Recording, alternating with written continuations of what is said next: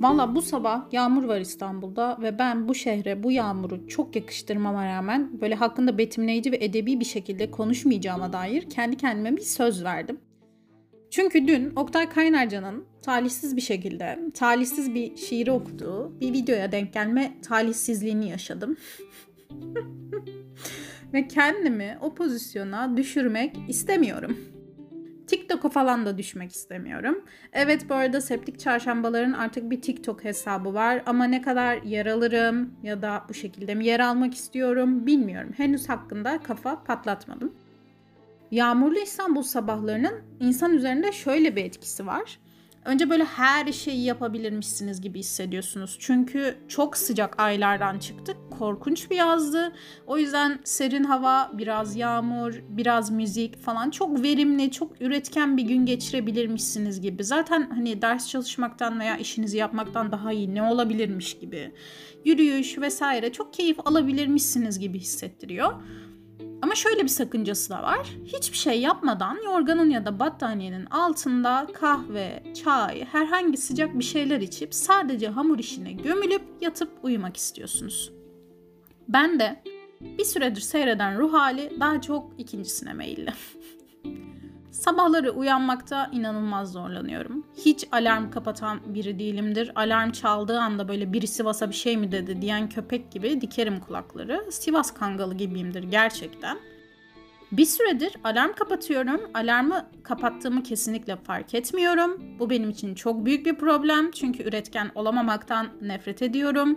Ve gerçekten insanın günü nasıl başlıyorsa öyle devam ettiğine inanıyorum. Alarmı kapattığım yetmiyormuş gibi kapattığımı fark ettikten sonra bile kurduğum diğer alarmları da kapatıyorum.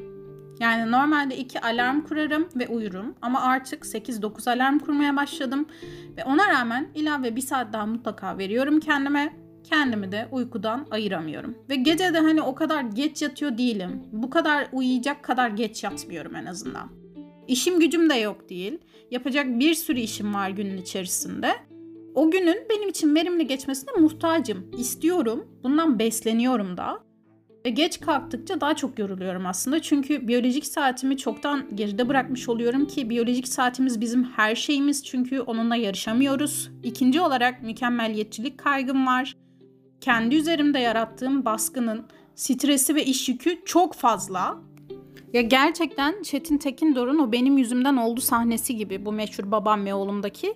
Gün içinde ya da başımı yastığa koyunca kendimi paralayarak bütün kortizol salgımı arttırıyorum ve öz değerimi yere çakıyorum. Herhalde yani bu da bir geçiş sürecidir. Buna da ihtiyacımız vardır. Evet, bir de şunun da bilincindeyim bu arada. Mevsimsel depresyonu olan insan sayısı muhtemelen bizim sandığımızdan çok daha fazla. Ve belki ben de onlardan biriyimdir bu arada, bilmiyorum. Emin değilim henüz. Bazen çok keyif alıyorum sonbahardan. Bazen böyle dibe çakıldığımı hissediyorum. Geçenlerde de bu artık böyle gitmez deyip böyle süreci avucuma almaya karar verdim. Ve böyle nispeten erken kalkmayı başarabildiğim bir sabah. Geç kalktığım günlerden daha verimsiz geçti. Çünkü gerçekten ayılamadım bu arada ve ertelemeyi de kesemedim. Ama aslında verimliliğime ve aklıma çok ihtiyacım olan bir gündü. Enerji lazımdı, halletmem gereken çok fazla iş vardı ve bunların hiçbiri bedensel iş yükleri değil, tamamen zihnimi çalıştırmam gereken, yani aslında vücudumdaki ATP'dense beynimdeki glikoza muhtaç olduğum bir sabahtı. Ama bir türlü yapmam gereken işe başlayamıyorum. Uyandım, 4 saat kadar falan böyle kımıldamadan kitap okudum mesela. Ya da oyalanıyorum, ne bileyim mutfak cifliyorum ediyorum ki daha önce de söylemişimdir. Ben zaten Başak Burcu'yum. O tezgahı dün gece cifledim, öyle uyudum. Velhasıl kelam söylemek istediğim şey şu. Sürekli kendime yapılacak işler bulup başlamam gereken ve asıl durmam gereken noktadan böyle çeşitli bahaneler, etmen ve sebeplerle kaçtım, durdum. Ufak tefek, irili ufaklı bir sürü aciliyeti olmayan işi arka arkaya dizdim, yaptım, bitirdim. En son gerçekten yapabileceğim herhangi bir şey kalmadı. Başlamak zorundayım artık. Ve kendimi şey derken yakaladım. Hadi dedim, güzel bir kahvaltı hazırla kendine ki en çok üşendiğim öğündür. Onu da ye, ondan sonra başlayalım. Sonra durdum, kendi kendime bir düşündüm. Gibi'nin o meşhur sahnesi gibi. Gökçen dedim, sen galiba sorunlarından kahvaltı yaparak kaçan bir insansın. O zaman nedir ertelemek?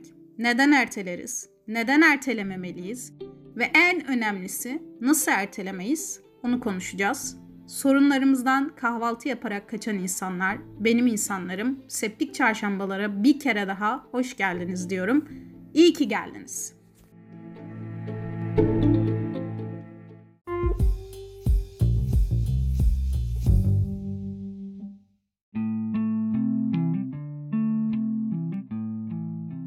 Şimdi ben lisede sayısal mezunuyum ama sayısalla ilişkim hiçbir zaman sıkı fıkı olmadı. Okurken en azından hiç ilgilenmedim. Teoremiymiş, içeriymiş, oralı bile olmadım. Ama düz yazı yazarken işte basit fizik kanunları ya da metaforlarla çok uğraşırım. Çok araştırır ve çok okurum. Çünkü insan yazarken her zaman tabii ki kendi başından geçeni ya da hissettiğini yazamıyor ya da yazmıyor. Çünkü dünyanın bütün derdi benim üstümde değil, çok şükür ki. O yüzden anlamlandırmak da o kadar kolay olmuyor. Hatta bazen yaşadığın şeyi bile anlamlandırmak o kadar kolay olmuyor. O yüzden yaşamımızın ne kadar büyük bir kısmının doğada çeşitli ve fizik kanunlarında işte metaforlarla gizli olduğunu bildiğim için en çok başvurduğum yöntem diyebilirim metaforları ve işte böyle çeşitli fizik kanunlarını kurcalamak. Dünyadaki her şeyin evrendeki başka bir şey üzerinde kendini lanse ediş ve yaratılış şeklini zaten çok etkileyici buluyorum. İşte o kendime bir metafor ya da mantık aradığım dönemde en çok ilgimi çeken metaforlardan bir tanesi Newton'un kütle çekim kanunuydu. Halen geçerliliğini sürdüren ya da kabul edilmiş bir kanun ya da teorem değil bu arada ama varlığını koruyan birçok teorem için çıkış noktası olmuş ve birçok yeni araştırma doğurmuş. Belli başlı doğru noktaları var. Dediğim gibi bu arada sayısalcı da değilim yani mühendisler hatam varsa uyanın ve düzeltin. Bugün geçerli olmasa da metaforu anlayın diye anlatacağım şimdi. Kütle çekim kanununa göre şöyle bir durum var.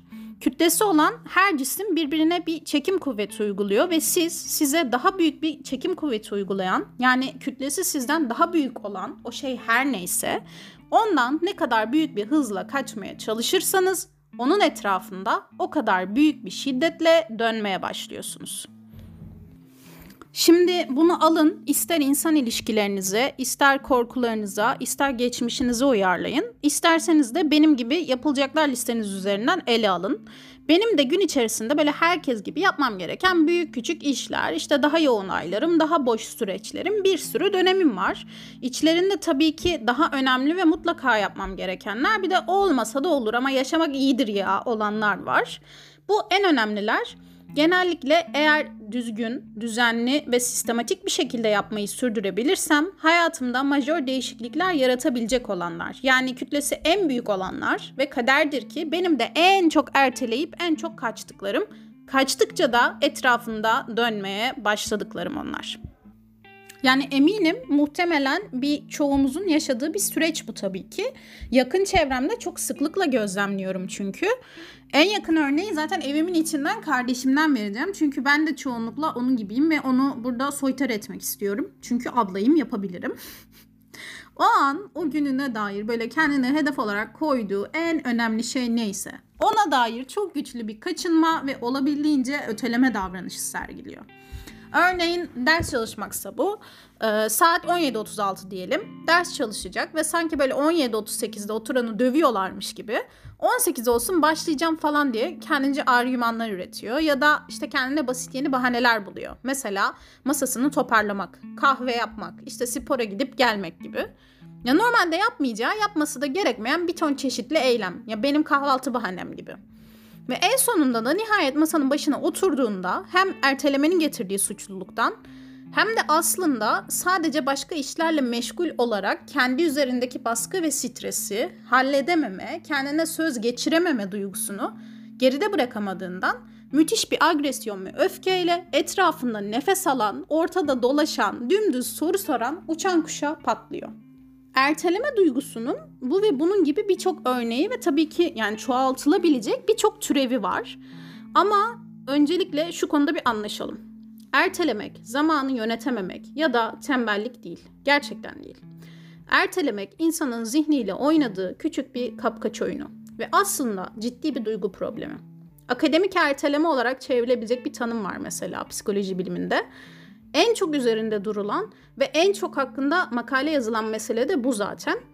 En çok bunun üzerine durulmasının sebebi yetişkinlik yaşamımıza taşıdığımız erteleme duygusunun kökeninin aslında okul sıralarında bizimle beraber çoktan başlamış olması. Ya küçük çocuklarda okul öncesi dönemde ya da eğitim hayatının ilk 5 senesinde diyelim, yapmak istediği şeye dair ertelemek gibi bir duygu yok. Sadece yapmak istediği şeyi, yapmak istediği dakikada kalkıp yapma ve istemediği şey için de manyakça ağlayarak direnme hali var. Ki aslında en organik, en doğal insan tepkisi bu.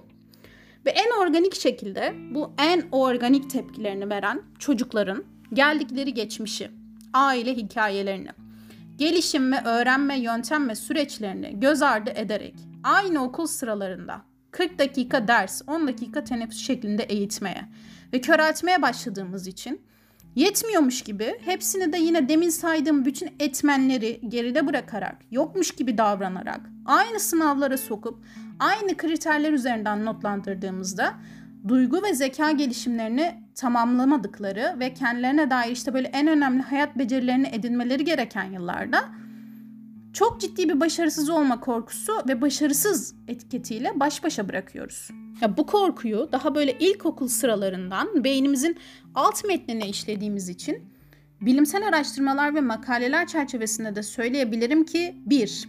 Ertelemek bir başarısız olma korkusunu duyumsama hali olabilir. Yeterince hızlı öğrenemediğin veya yeterince iyi olamadığından, neyse bu yeterince bu arada onu da bilmiyorum da, hani yüzleşmek her zaman gerçekten kolay değil. Bunun bir ödül ve ceza sistemine tabi olduğunu görerek büyüyoruz. Ve hepimizin kendinden Fatih Sultan Mehmet gibi olmak ya da ne bileyim Steve Jobs'ın sabah rutinine sahip olmak gibi ütopik ve manyakça beklentileri var. Ya Fatih'in İstanbul'u fethettiği yaştasın diye bir marş var ya. Ya yeri geliyor bir ağızdan söylüyoruz bunu. Ama hiçbirimiz Fatih'in doğduğu coğrafyaya, saraya, bir şehzade ya da padişah oğlu olarak 8-9 tane lalayla doğmadık. Tabii ki insanların sürekli kendi sınırlarını zorlaması ve kendisinden en iyisini koparmaya çalışmasıyla bir derdim yok bu arada. Yani ertelemeden kurtulma duygusunun üzerinde bu kadar durma sebebim bu zaten. Ama kıyas sistemini de doğru ölçeklerle yapmak lazım. Ya Fatih'le olmasa da komşunun çocuğuyla kıyaslanarak büyüyoruz birçoğumuz. Ve inanın aynı ikametgahta da doğsanız, aynı 20 yılı aynı coğrafyada da yaşasanız, aynı ilkokul, ortaokul, liseye gidip aynı dershaneden aynı dersleri de alsanız, 7 sene her öğlen aynı salçalı yemeğe ekmek de bansanız, onunla bile öğrenme hızınız, şekliniz, potansiyeliniz ve değişiminiz aynı ölçü ve hızda olmayacak. O yüzden başarısız olma korkusunun önündeki en büyük etmen olan bu kıyas duygusundan kurtulmak zorundayız. Ceza hukukunda benim çok sevdiğim bir ilke vardır. Suçta ve cezada kıyas olmaz ilkesi. Yine suçların şahsiliği ilkesi de aynı şekilde. Kişi kanunda ceza ya da güvenlik tedbiri olarak karşılık bulan bir suç işlediyse, kanun koyucu onun yetiştiği bölgeyi, yaşam standartlarını, kazandığı parayı, kanunu bilme oranını ve eğitim seviyesi gibi birçok kriteri ve etmeni göz önünde bulundurmalı ve suça katılma oranına göre ceza vermelidir. Eğer hüküm çok açık değilse başka bir hükme göre kıyas yaparak o kişiyi cezalandıramazsınız. Çok yakın arkadaşlarımdan birinin bu konuda böyle bir lafı vardır. Yaklaşık böyle 4-5 yıl önce ben bir şeyde çok tıkandığım zaman söyledi bana bunu. Ve gizli bir silah gibi oldu bu benim için. Ne zaman böyle bir karanlığa basmaktan korksam kendi kendime söylüyorum o günden beri. Çok da etkili oluyor. O hep der ki bir konuda iyi değil miyim? Okey. Olurum bir ara. Olursunuz bir ara. Olacaksınız. Yeter ki bırakmayın. Özellikle akademik erteleme duygusunu yaratan en ikonik ve bana göre en komik ikinci sebebe geliyorum. O da yukarıda bu sayıp döktüğüm şeylerin tam tersine başarılı olma korkusu. Evet, yanlış duymadınız. Bilinçaltımızın ne kadar ardı ardına kapılarla ve büyük sırlarla dolu olduğunu düşününce aslında zaman zaman çok ürküyorum. Ya beyin hariç vücudun diğer mekanizmalarını işte sizin optimum formda en iyi halinizde kalmanız için yapay zeka gibi çalışırken görüyoruz. Ama beyin ben giderim tersine hesabı sadece konfor alanınızda kalmak için optimumu sağlamaya çalışan aykırı bir organ. O yüzden Sizi yaparken zorlayan yeni bir alışkanlığı edinmek bu kadar zor. Ya da örneğimizde olduğu gibi kendinizi bu zamana kadar sevilmeyi hak etmediğinize inandırmış ve en başta da zaten kendinizi sevmiyorsanız, beyninizde bunu konfor düşünceniz olarak benimsediyse o zaman o başarıyı da size layık görmüyor. Ve kendi kendinizi baltalamanız için başarılı olma ihtimaliniz olan yeni bir yola girişmenizden sizi geri tutarak çeşitli bahanelerle karşınıza çıkıyor. Toksik bir ev yapısında büyüyen ve buna dair duygusal yara ve travmalarından henüz iyileşemeyen insanların kendilerine eş olarak bilinçsiz bir şekilde yine işte toksik ve kendilerini benzer noktalarda yaralayıp travmalayacak insanlar seçmeleri ve bunun tam tersi olduğunda, yani her şey iyi ve rahat devam ettiğinde sıkılıp konfor alanları o kaos olduğu için kendilerini o ilişkinin dışına çekmeleri gibi düşünebiliriz. Bir kere daha kendimizi böyle duvar gibi, tokat gibi, John Cena'nın o meşhur hareketi gibi öz değer, öz sevgi ve öz şefkat noktasına çektik gördüğünüz gibi. Yani sizin başarılı olma ihtimaliniz olan işi erteleyerek en sonunda çarptığınız o beceremedin, belliydi böyle olacağı türevi içsel kavgalarınız var ya, onlar aslında konfor alanınız olabilir ve istemeden bunu arzuluyor ve buna varmaya çalışıyor olabilirsiniz. Çünkü hak ettiğinize inandığınız şey bu. Kendi yakınızdan bir düşün ya. Kendime de söylüyorum bunu ve çok samimi söylüyorum. Bir düşün abi. İşte o 1000 psikoloğu konuşmam bu kadardı. 3. sebebe geleceğim şimdi. Sizin yakınızdan biraz düşeceğim ve topu büyük şirketlere falan atacağım. Dopamin salgı süremiz çok kısaldı. Dopamin bir hormon. Beynimizde salgılanıyor ve diğer bütün hormonlar gibi tabii ki bir düzeni, bir dengesi var. Nasıl ki sağlıksız, şekerli ya da hızlı tüketim ürünlerine ne kadar abanırsanız o süreçte insülin hormonunuz o kadar oynak hale geliyor ve dengesizleşiyor. Şeker hastalığına davetiye çıkarıyorsunuz. İşte bir şey yapmış olmaktan aldığımız o hazzı yöneten dopamin hormonu ile ilgili de tam olarak böyle bir durum ve denge var. TikTok gibi, Instagram gibi maruz kaldığımız sosyal medya içerikleri yüzünden, Reels'lar ya da kısa videolar yüzünden bir şeyden 30-35 dakikaya yayılan bir haz almaya tahammülümüz yok. Dizi, film bile izleyemez hale geldik hepimiz. Çünkü 7, 10, 15 saniyede aslında giriş, gelişme ve sonuç olarak toptan veriyi alabildiğimiz, hazzı çok daha kısa sürede yakalayıp avcumuza bırakan girdiler var. Almamız gereken her şeyi zaten alıyoruz. Başarı duygusu hariç.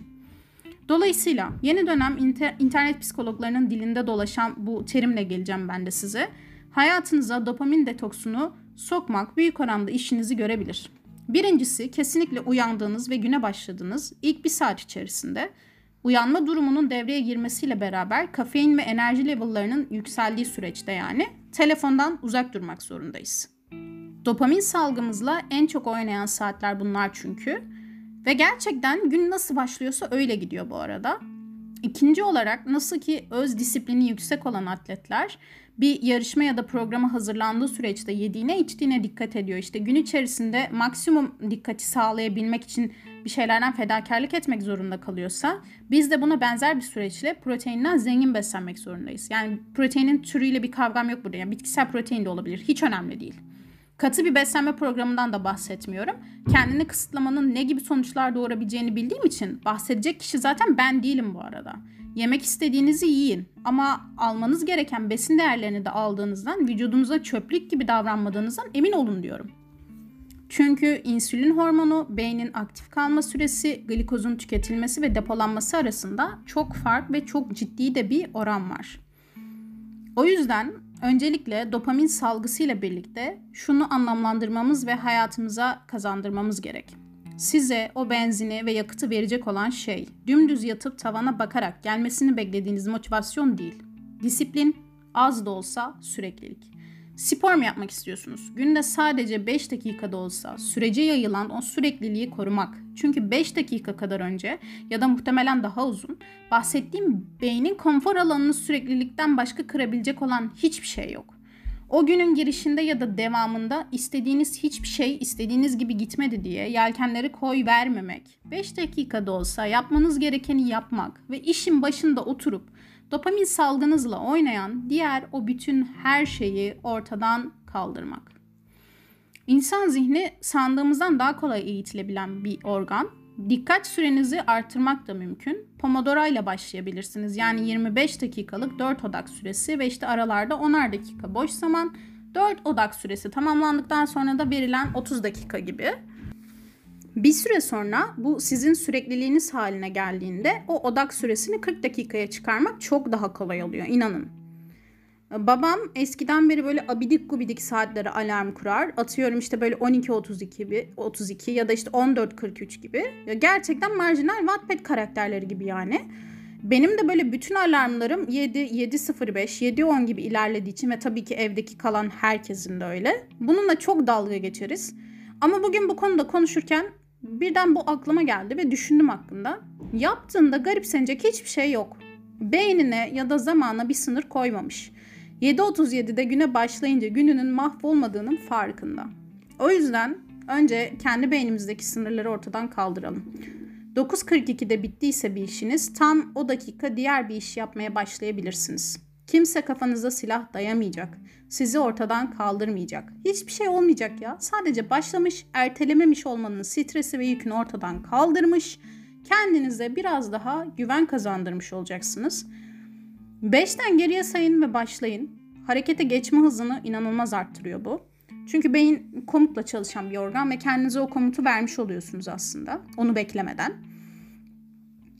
Nilkara İbrahimgil'in Kek şarkısını çok severim ben. Belki en sevdiğim şarkılarından biridir. Yani neden bilmiyorum. İnanılmaz bir samimiyet hissediyorum ve keyif alıyorum o şarkıdan.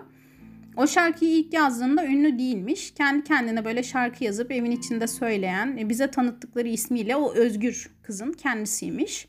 Bir gün Kek'i böyle bağıra bağıra söylerken annesinin arkadaşlarından biri "Nil" demiş, "sen de yani Allah'ını seversen Kek diye şarkı mı olur? Yap düzgün bir şarkı, dinleyelim." O da hiç alınmamış. İşte binlerce insan bu şarkıyı söyleyecek, görürsün demiş. Bunu da böyle konserlerinden birinde binlerce insan onunla Kek söylemeden hemen önce anlatıyor ve ekliyor. Bir hayaliniz varsa diyor, bu ismi Kek olan bir şarkıyı söylemekse bile, şimdi başlayın ve içinizden geçirin onu. Neyin başarılı olacağı ya da neyin set olup önümüze tıkanacağı ile ilgili hiçbir fikrimiz yok. Olamaz da zaten. İşin kendisini yapmaktansa atım da şurada otlaya dursun demek daha kolay ve daha çekici her zaman. Ama yeter ya, yani bak atlar yoruldu, satıldı meydanlar ve bizler sorunlarından kahvaltı yaparak kaçan insanlar değiliz. Kendinize çok iyi bakın, hiçbir şeyi ertelemediğiniz, kendinize güvendiğiniz, gereken öz şefkati ve değeri verdiğiniz müthiş bir hafta olsun. Önümüzdeki hafta görüşmek üzere.